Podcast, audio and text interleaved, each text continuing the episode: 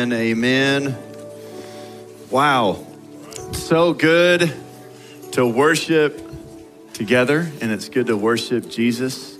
Um, there's a lot of things people can worship in this world. I think we all know that. There's only really one deserving of it. And um, just so grateful we get to do that together this morning. Um, for those who don't know me, I'm, my name's Tyler Hardy. I'm the lead pastor here at Antioch. And I know um, if you're here this morning, it's your first time, say welcome and glad you're with us. Um, I know we had graduations at A&M this weekend. We had our mass for those that are locals and live here. The mass exodus happened this last week. The traffic jams are gone.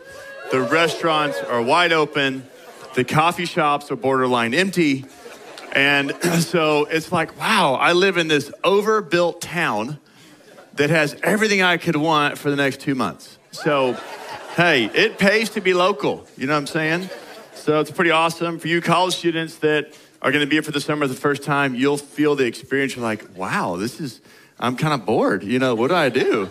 Um, just come hang out with us at the church. So we're here. So, well, um, uh, I do just want to say a special note to anyone who did just, just graduate and is actually here. If you did, just raise your hand real quick. I know most of you guys hit town. Way to go. Awesome. So proud of you guys. Thankful for you. Um, I did graduate a long time ago, and I was super happy uh, to, to walk the stage. All right, well, my team just reminded me we need to take up the offering. So I'm going to invite the ushers to come on down as to do that. That's not the first time I've forgotten, but in case you're wondering if we're all about the money, that's obviously not the case here. so, very thankful for you guys. I do just want to say, hey, thank you for being a generous church. I know uh, many of you give online and some give Sunday mornings, and we're just we're grateful. We can't do what we do without you giving to the body of Christ, uh, and without you serving, without you participating. It's everything. It's uh, but that's what Jesus asked of us. He asked for us to give our all. So thank you guys for being uh, faithful and, and such a blessing to this house. Um, well, you know, as we kind of shift gears, really in our town here, uh, summer kind of begins right around now. I don't know what you think about the actual seasons. I know we don't have it all broken out three months at a time here in Bryan College Station, but our summer kind of begins now as grade school, K through 12, wraps up here in the next week or two, as college students are kind of moving on, graduating, stuff's happening.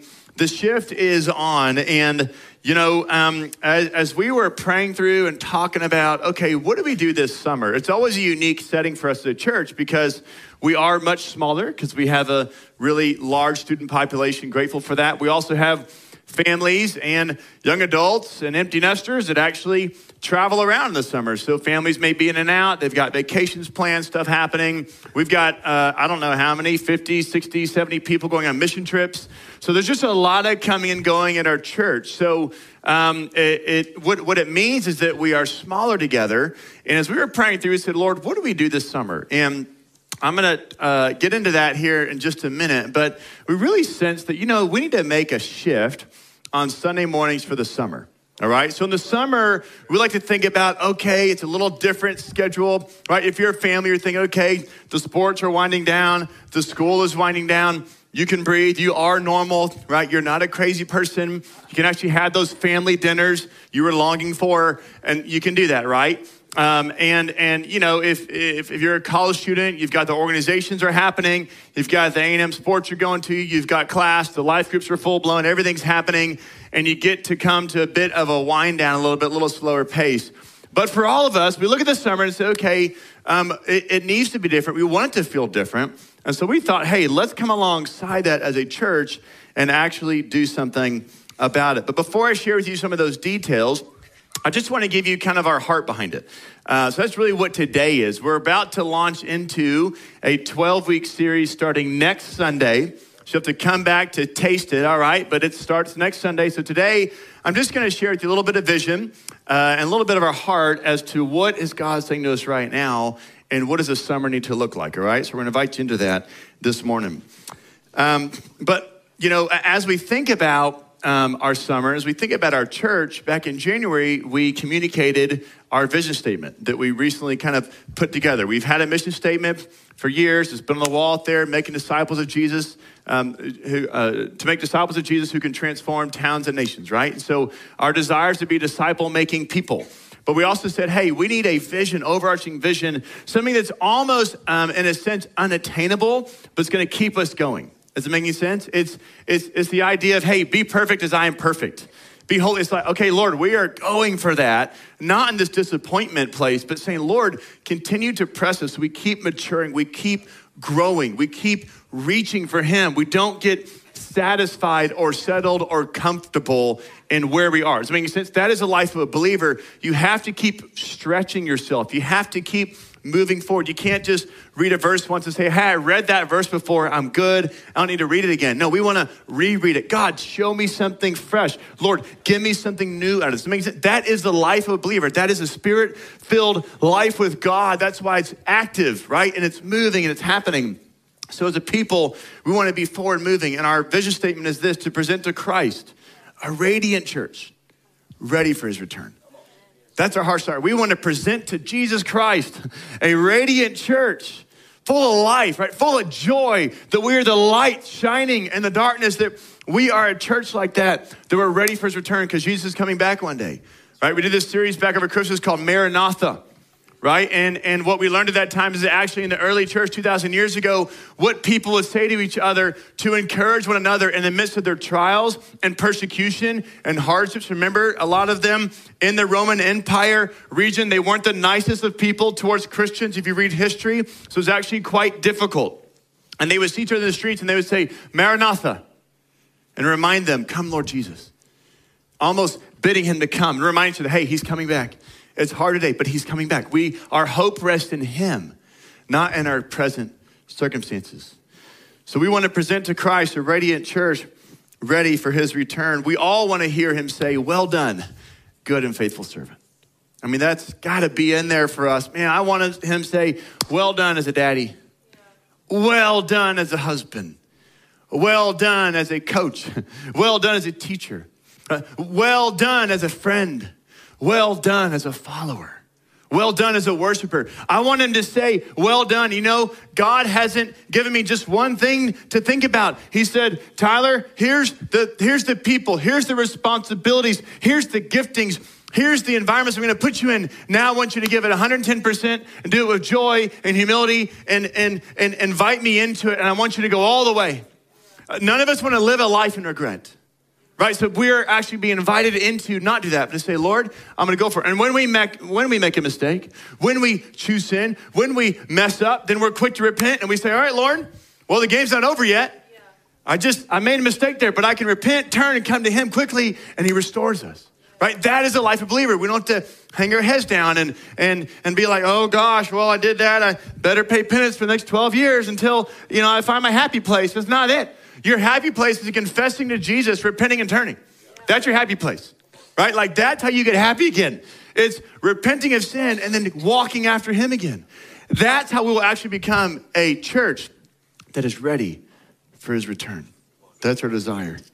So we're maturing as a people, but that's our vision. So then you take that and you say, okay, that's the vision of our church then what do we do in the summer? It has to align in some way, shape, or form, right? Just like with any company, any organization, if what you're doing is not actually helping to further the overall vision and mission of what you're doing, then what you're doing is a waste of time.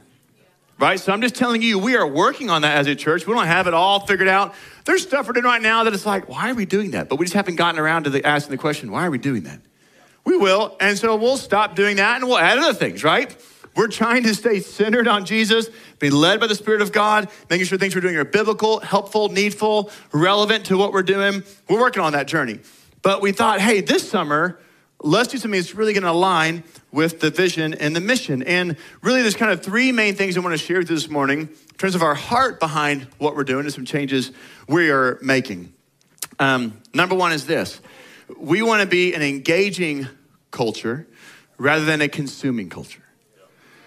We want to be an engaging culture of people rather than a consuming culture of people. Now, just bear with me for a minute while I get through this, all right? Engaging means attractive, winning, pleasing. Those sound nice. Those are nice words, right? Engaging, winning, attractive, uh, pleasing, right? We think of having an engaging conversation.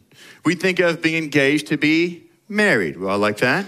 Engaged in a business deal or engagement um, carries a sentiment of it being a two way street, right? If you're engaged in a good conversation, it's because both people are listening and talking, right? Um, like if you want to be engaged, be married, somebody has to ask the question and someone has to say yes. You can't engage yourself. It's not gonna work. Marry me? I mean, that, I don't know if that's where society's going, but that get real weird real fast. Okay, so it takes two to tango, right? It takes two parties, it takes two or more to be part of that engagement and part of that business deal to be engaged in that, right? Let's look at consuming though. Consuming means to destroy, to use up, to devour. That's Webster, not me. To consume, to devour. I actually read this week and I was thinking, I don't think I ever put it in those terms. To devour? Yikes. Like, now I have devoured some pizza and steaks in my life and man, it was totally worth it, you know? But it was devouring, right? In our house, it was clean the plates, you know? Um, okay, but that's the, that's the idea when we talk about consuming. We consume food. There is gas consumption, we're all keenly aware of. There's consuming a TV series or social media posts or stories. We consume alcohol. We use the word consuming for these types of things when we're describing something that is really more or less a singular act right? I am consuming something food for me, water for me, show for me, entertainment for me. I'm consuming, I'm devouring. That is, it's really less of a connotation of a two way street and more so of a something that I sit back and take or I take on. But it's not this exchange, there's not this reciprocation happening. It's not multiplied or reproduced. Consumption is just consumed, it's gone. Because if that was the case, we would not have to fill our tanks with gas anymore. It would just endlessly reproduce itself. That'd be incredible. Design that gas. We'd all be richer for it. But let's talk about consumerism and why we're going to go after this this summer in terms of just a couple things we're doing and as a church moving forward. Why do we care about kind of challenging that consuming culture, right, or that consuming Christian versus the engaging culture, engaging Christian, right? Um, I did a little bit of research from about 70 years ago, which I thought would be interesting for us, um, talking about American consumerism. I'm read you two quotes. The cardinal features of this culture were acquisition and consumption as the means of achieving happiness, the cult of the new, the democratization of desire, and money value as the predominant measure of all value in society. That's from the historian William Leach when describing consumerism in America and how it was developed nearly about 100 years ago. Another man in 1955, his name is Victor Lebow. He was a retail analyst, so from what I know, not a believer, wouldn't call himself a prophet, but just a retail analyst trying to advise and consult these firms on what they're doing. In 1955, he said this Our enormously productive economy demands that we make consumption our way of life that we convert the buying and use of goods into rituals, that we seek our spiritual satisfaction, our ego satisfaction in consumption. Goes on to say, we need things consumed, burned up, replaced, and discarded at an ever accelerating rate. I read that and I was like, wow, that guy totally predicted where we are now. I went on to read more, and essentially the advice in the 1950s to companies was you need to stop making things that are quality because you'll lose a customer. You need to make stuff that will break. Literally, if not, you lose them. You don't want to sell them once, you want to sell them 10 times. If you sell them a car that's going to last 30 years, they're not coming back for 30 years. We can't do a business like that. We need to sell them cars that will break down, that will need maintenance on purpose. Little toys that plastic heads do fall off when one brother takes it one time. We need stuff that will break, dishwashers. And you know what? I, I'm telling you right now, I would absolutely say this is totally true. I've been in my house for four years. I did not buy the cheapest appliances. I have literally replaced almost every appliance in my house. Now, there's a lot of wear and tear in the Hardy house. I get it.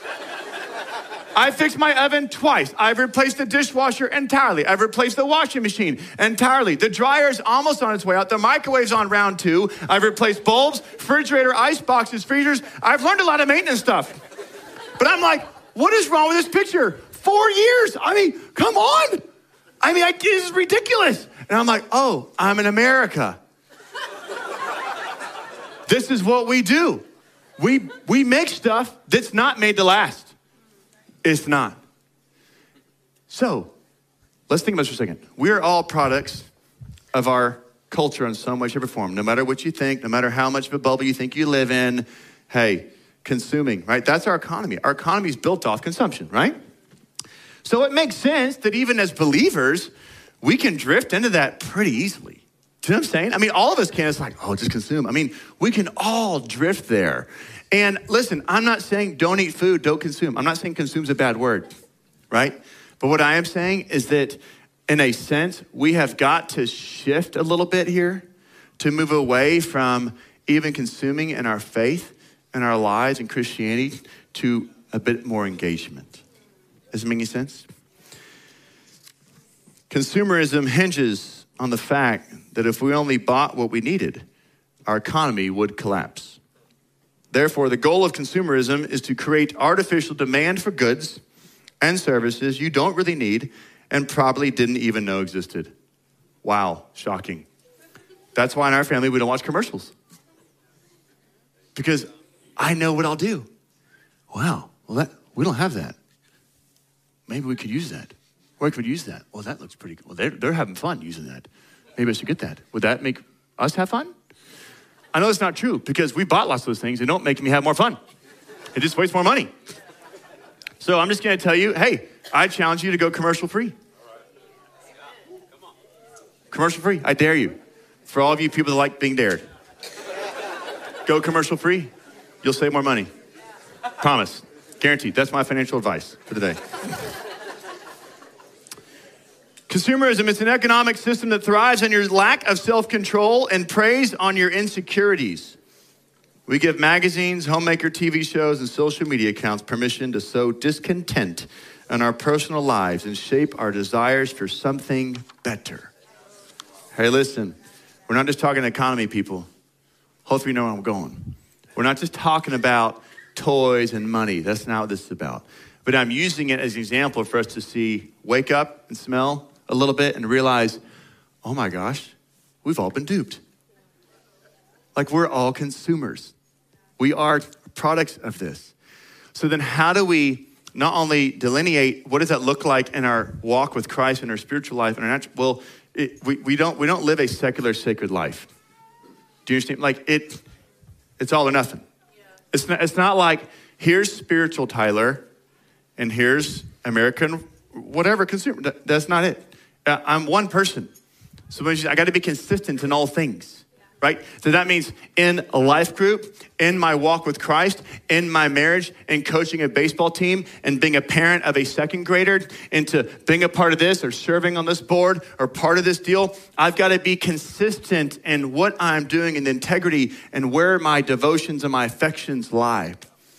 And this summer, our heart is to pull us more into engaging our affections and devotions more towards Him and less towards the stuff. We want to be a people that are engaging. I'll read one of the quote. Um, you may know this guy's name's Carey Nieuwhof. He's a big podcast guy. I don't listen to too many podcasts, but I've heard some of his. And he likes to kind of survey the land, kind of the, the, the church landscape in America and different things like that. Um, anyways, I found this, this piece helpful. He said, um, consumer culture, uh, I'm just back up. He says, one of the most basic and hardest to live out tenets of being a Christ follower is to die to self. That's what baptism symbolizes. That's at the heart of Jesus' teaching. Die to yourself and live for others. Consumer culture teaches the opposite live to myself and live for myself. I'm increasingly convinced that church shopping kills disciples. Amen. Pick a church, join that mission, stick with it. Forget what it can do for your family. Give yourself away. And that you will find life. Stop asking what your church can do for you and start asking what you can do for your neighbors and friends and people far from Christ. Amen.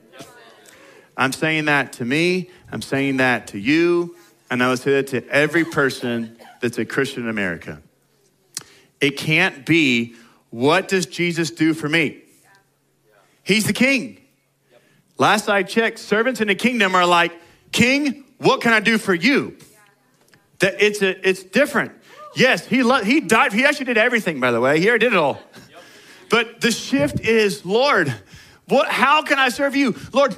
Where can I be a blessing? God, how do you want me? God, where do you want me to live? Not just where the opportunities lie for a company. You can get a job anywhere, just so you know. There's like job vacancies in the millions across America. If you don't have a job, you want a job, come talk to me. I will point you direction to go get a job. There's lots of jobs, paying really good money, actually, right? But jobs everywhere. But man, do we want to just follow the job? I don't think so. I, I would argue as a believer, there's a higher calling than just follow a job, follow the money. You can do that, but that's what a lot of people do. So that's fine. I bless you. I encourage you. We don't shame you, whatever. And people got jobs everywhere. I get it. Bryan College does not have all the jobs in the world. I wish we had more, but that's that. I'm just saying, I want you to, to involve him, not inform him. Right? Don't, don't tell God what your plans are. Ask him what your plans should be. Does it make any sense? Like we, like that, that, that's a shift from consuming to engaging. Do you understand me? It's an engaging conversation. Jesus, what do you think about this? Jesus, how can Spirit of God lead me to, what do you think? This is a good idea, so I'm gonna get this opportunity. I was invited to this. Do I say yes or no? It shouldn't be an automatic yes or automatic no. It should be, Lord, what do you think? Just because something's presented does not mean that's a sign from God for you to do it. You know, maybe He's testing you. Are you actually gonna ask me about that? Or just follow the next dot on the page? We as a people got to shift from consuming, which I would argue mostly you don't think, you don't use your brain. You just consume, you just take it in. Uh, you know, I just think potato couch, the old school, just Uh, you know, like that's that that that's consuming. It comes, it's gone. But engaging is totally different, y'all. Yeah. As a church, that's what we're shifting to become. But we're not just going to be doing that and hoping to do that this summer and shifting to become an engaging people, not consuming, but we also want to foster multi generational relationships. All right? I'll be the first to admit we're weak at that. So that's why we're going to make it a goal around here moving forward. We don't have it all figured out. We've got some initial things we're working on. But look, I know that people who come to Antioch Community Church that are over the age of 40 are not here because we have everything incredibly laid out for everyone over the age of 40 and families and teenagers and college. I know that. And you know that. You've even told me that. You're not here because we have the greatest programs for all ages. You're not here for that. I know that. I think many of you here because you sense life is here at different age groups. You sense the Spirit of God is real and present. You see that we care about Jesus. We're not perfect, but we're committed to following him and obeying the word of God. You see integrity. You see 56 people lined up to go on a mission trip this summer. That's like half the room this morning. It's like, is anyone staying here? You know? I mean, guys, it was five, five summers ago, we sent 280 people on planes over the world. It was crazyville. Probably a little too much, but whatever. they all made it back, you know, safely. but we want to foster multi-generational relationships. If you're a college student, raise your hand, or a just graduate college student, raise your hand. Okay, all right, keep up, keep up, keep up, because I want you to look at these people with their hands raised. All right, if I told you, so you're going to get to answer this question. If I told you, hey, we would love to connect you with an older man or woman or push in a group with a couple people that can just help mentor you, walk through you through life, be a mother or a dad to you. Would you say yes to that? Nod your head if you say yes. Great. Okay, put your hands down. Okay? Um, the college students are not going to stop coming to this church or this town. That ain't going to happen. Um, at the same time, we have people that are retiring, moving back. We have families that move here. They have, they want to move here and do their families here. We have all ages, guys. Bryan College Station is growing. What we've got to do is actually foster relationships that are multi generational. America, I would say Americans, not if you're, so like if you were, if you, if your family's been here generations, most likely you don't have a very good connection for three or four generations. Like, you don't live in the same house with grandma and grandpa. That's really not most Americans. We're very individualistic in that way. Um, but for instance, if you were Puerto Rican, like my buddy Jorge Santiago from uh, my childhood and middle school and high school, my best friends, his family immigrated here from Puerto Rico. His dad's a doctor, and they started coming to our church. He barely knew any English. Um, I was taking Spanish at the time, but my Spanish greatly increased when I would go to his house, and his mom said, If you want to eat, you got to talk to me in Spanish. and I was like, Really? And I was like, Oh my gosh, she coached really good. And so I had to figure out my Spanish, and, uh, and that, was, that was the thing. Um, but I remember hanging out with Jorge and his family, and um, in their house, you had Jorge, his brothers, sisters, you had his parents and his grandparents lived in the house. Just that was normal. Every summer, aunts, uncles, and cousins lived with them. I think I met at least 10 or 12 relatives who lived in Puerto Rico who would come and live for the summer every summer. It was just standard. It was like, okay, these cousins are coming this summer. I was like, who are they again? And we would hang out. And, we, and they didn't speak English, they spoke Spanish. And so I'm there, my Spanish getting better, and we're just there hanging out every summer. And I'm like, it's Jorge and his extended family. I mean, I could have gone there and would have had 20 places to stay. It was like, they know me, you know? But it was so cool. And that, that's not part of our culture. That's not my family. We don't have grandma living with us. You know, that's not what we do. But in that culture, if you are Central, South America, Latino culture, it's way more embedded to say, hey, we have a respect and a connection multi-generational. Am I right? That, that, is, that is the norm right? And other cultures are like that as well. I'm just highlighting this because of my experience. But what I'm saying is that in the church, we've got to do a better job at bridging the gap between young and old. Do you know why? Because the young keep making mistakes and have life questions that they're going to the internet for or their peers who actually don't have the answers. The old sit around and wonder, what do I do in my life? Old, I'll put myself old, I'm 39, okay, so above me. So the old person, and they say, and we reflect on the good old days, or when I had more energy, my back didn't hurt, or when I had more freedom or flexibility or whatever, and we reminisce. And we're like, well, that was really good. Don't reminisce. Go find some young people and say, let's get refreshed again, let's get revitalized again, let's get some vigor again, let's get some passion again. Because I'm telling you, an on fire person that's in their 50s or 60s or 70s that has been through the, the life and they're on fire, they are a force to be reckoned with. You do not mess with them. They've already experienced life and death multiple times. They have no fear, and it's like, bring it on. Right? I am telling you, you need that kind of fire, right? When you're young, you're nervous, you're insecure, you all these questions, you're not sure what's going on. They can help settle you down and say, let me help you. You don't need to be a Bible scholar. You just need to be someone that's actually lived life and is still walking with Jesus to help somebody else. So we don't have it all figured out. I'm just telling you, as a church, this is a goal that's not going to get accomplished this summer, but we are kickstarting this summer, and we're going to be moving forward as a church to where our church will become a multi generationally connected church. I don't know how it's all going to work. I'm just telling you. So, but I'm also saying this you don't have to wait for us to roll out the multi generational program. That drives me crazy. You should never wait for us. Be ahead of us. Lead the way. Show us what to do so we don't roll something out and it's a complete disaster.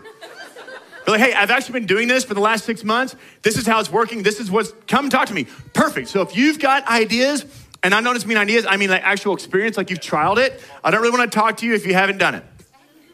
That's like giving me advice on parenting and you're not a parent. I don't really care to hear your advice. Be a parent and then give me your advice. Does it make sense? So do the stuff, but that's what we want to do, guys, as a church. We want that. We need that, right? I longed for that in college and never got it. And that's not on somebody else, it's on me too. But it wasn't, I didn't have the environments to go get that.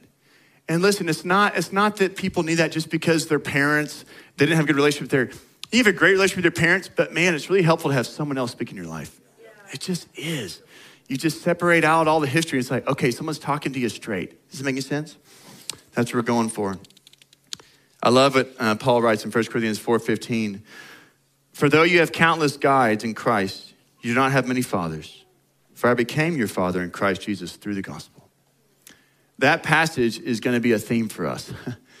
we, we want fathers and mothers in the Lord ready to invest.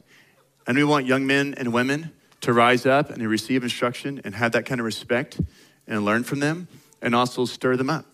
Right? It's not a one way street, it's engagement, it's a two way street. All right, the last thing we're going after this summer is um,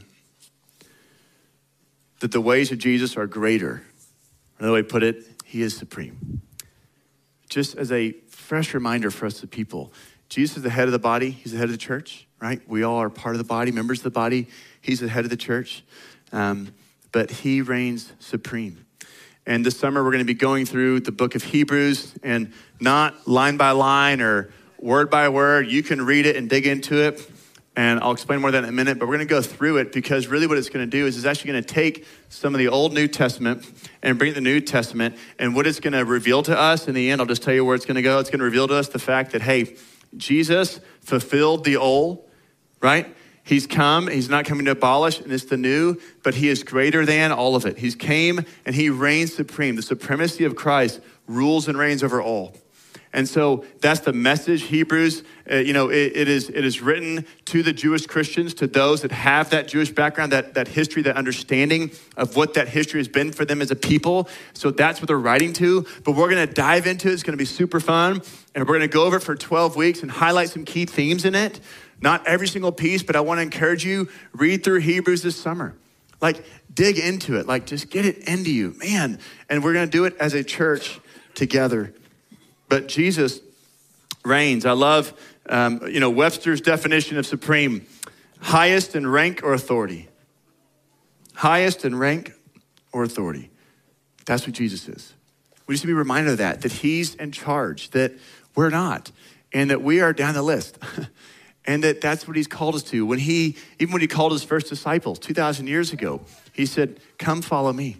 Drop your stuff. Come follow me right? I mean, Jesus calls people to a high standard of obedience to him, not a low standard. It's not, it's not, it's not wishy-washy. It's not, well, can I, can, can, I, can I go to this town today, but I need to take off a few days and go to, he's like, hey, I'm, I'm asking you to follow me with consistency, not inconsistency. And so we want to be reminded of the fact that Jesus reigns. He is supreme. In Hebrews 1 3, we, we had this verse as a key verse uh, for our vision statement, but it says, He is the radiance of the glory of God and the exact imprint of His nature, and He upholds the universe by the word of His power. That's Jesus. That's Jesus. And this morning, I actually just want to, um, but before we close, I'll share with you a couple things we're doing just practically this summer, and then we're going to read a passage out of Colossians 1 before we end our time this morning. But, you know, um, as we look at this summer and trying to make a big shift, um, one of the things we wanted to do, and you know, you may think as I share it with you, it's not, oh, that's not a big change, but what we're hoping for is it starts fostering these very things we've laid out this morning. So, coming next Sunday, um, you're going to walk into this room that's going to look different, right? So, you're going to walk in, and we're going to do a couple things to you, all right? Number one, we're going to flip the service around. So, you're going to come in, get your coffee, whatever you've got, come sit down, and there's going to be tables. So, you're going to sit at a round table with six or eight people in this sanctuary. And here's what I would ask I would ask you can sit with your spouse, okay, your boyfriend or girlfriend or whatever. But other than that, I would like you to sit at a table with people you don't know very well. Okay? So if we see a table where it's a little clique, we're gonna break that clique up. And you're gonna be really embarrassed on a Sunday morning. Table four, your whole life group sitting together, break it up. So we will do that to you, and I'm warning you now so we can all laugh at you. So, because why? We're going for engagement as a church, which means there's someone in here like, I've never known them. Then beeline it to their table. It's a great table to go to. Every Sunday, we're going to mix it up. Go to different table every Sunday, okay? So, you're going to show up to a table six to eight chairs. Sit there with people. Get to know people who are not in your life group and not your same stage of life. I'm not saying you can't sit with people that are your age, but make sure your table is a good mixture, right? Of different age groups, different people. Okay, that's the goal. The multi generational aspect, right? The engagement aspect. And start next Sunday, um, instead of getting a 35, 40 minute teaching, you can get a 15 to 20 minute teaching. Okay? And it's to be different people in our church to be giving the teaching. Okay, so some staff, some church members, and they're gonna come up here and they're gonna give a 15, 20 minute teaching, and they're just gonna break it down real simply. We're gonna go after a topic that Sunday, and then you're gonna dive into it. And it's gonna be awesome because what's gonna happen is we're gonna dive into the passage, we're gonna dive into it and have, a, have an honest, healthy discussion and engagement at that table as a people. so that you get to know people. At the end of the summer, you're just like, wow, I know 50 more people this church than I knew before. Because I just got to hear from them, talk with them, and, and converse with them. And then at the back end of the service, we're going to worship together. We're going to worship because actually we're just going to flip it around and say, hey, we're going to fellowship, we're going to get in the word, and then we're just going to celebrate, honor Jesus, and minister each other. We want people praying for each other. Man, if you got a prophetic word, encouraging word for someone, we want you to give it to them. We're going to bless each other, but that's what we're doing this summer. So, hey, don't be awkward about it. Just step in and, and join the fun. That's going to be awesome. I don't know of any other churches in our town doing this, so this will be unique and fun, but it's an experiment. But I think what it's going to do is it's going to help us shift into this mentality of, okay, we want to engage, not just consume. Yeah. Hey, man, I want to see the people I never get to know, I'd never met before. I want to get with them, start forming relationships, and you're okay to invite each other out to lunch afterwards. Hey, let's go get lunch, right? Do whatever you want to do, but we want this to feel like a church family, not um, some family and some strangers showing up to a building on Sunday. We want to do away with that. We want to do, hey, no, this is my church family. These are my people, and we can all learn from each other. Amen? All right, I want you to stand up here. I'm going to read from Colossians 1 this morning as we close this morning, because ultimately, the reason why we're doing all this is we want to be more like Him. we want to be more like Him. And the way that Jesus is, the way He thinks, the way He interacts with people, the way He connects with the Father, the way He relates to his friends and strangers. And, uh, you know, that's, we want to be like him. So we're going to do our best this summer to engage in that, to jump in that as a people. Colossians 1 is not a familiar passage. It's talking about Christ. I'm just going to read it as we go into a time of worship this morning. He is the, invi- he is the image of the invisible God, the firstborn of all creation. For by him all things were created in heaven on earth visible and invisible, whether thrones or dominions, or rulers or authorities, all things were created through him and for him. And he is before all things. And in him all things hold together. He is the head of the body, the church. He is the beginning, the firstborn from the dead, that in everything he might be preeminent. For in him all the fullness of God was pleased to dwell, and through him to reconcile to himself all things, whether on earth or in heaven, making peace by the blood of his cross. And you, who once were alienated and hostile in mind, doing evil deeds, he is now reconciled in the body of flesh by his death in order to present you holy and blameless and above reproach before Him. If indeed you continue in the faith, stable and steadfast, not shifting from the hope of the gospel that you heard, which has been proclaimed to all in creation under heaven, and in which I, Paul, became a minister. It's about Him and us. That's what we're going for this summer. If you would just pray with me, Jesus, we ask, oh Lord you would help us. Help us to keep first things first. Help us to remember that you reign over all. Lord, we love you. We want to be a radiant church that's ready for your return. But we don't want to wait around for that. We want to be moving today. We want to be actively engaging in the mission of God and the kingdom of God and the Great Commission today. So, Lord, I thank you. We get to send out these men and women all over the world this summer. I thank you that we get to live our lives out here with Jesus first and loving our neighbor and surrendering to you and serving one another. Lord, we want to be a body. Lord, help us, I pray, this summer. Lord, let us become a family again, a family again that cares for each other, that understands each other, that listens, that shakes hands, that gives hugs, that wants to learn from each other. Lord, help us to become a family, the family of God. So when others enter in, they say, What is going on here? There is nothing like this in our city. It's different. There is love in the air, there is kindness, there's integrity, there's a holiness, there's a, there's a servant heartedness, there's a togetherness, a unity that doesn't exist. But in the church, oh, it's there is there. Lord, let it be. Come, be with us. increasingly, increasing measure. We pray in Jesus' name. Let's worship Him this morning.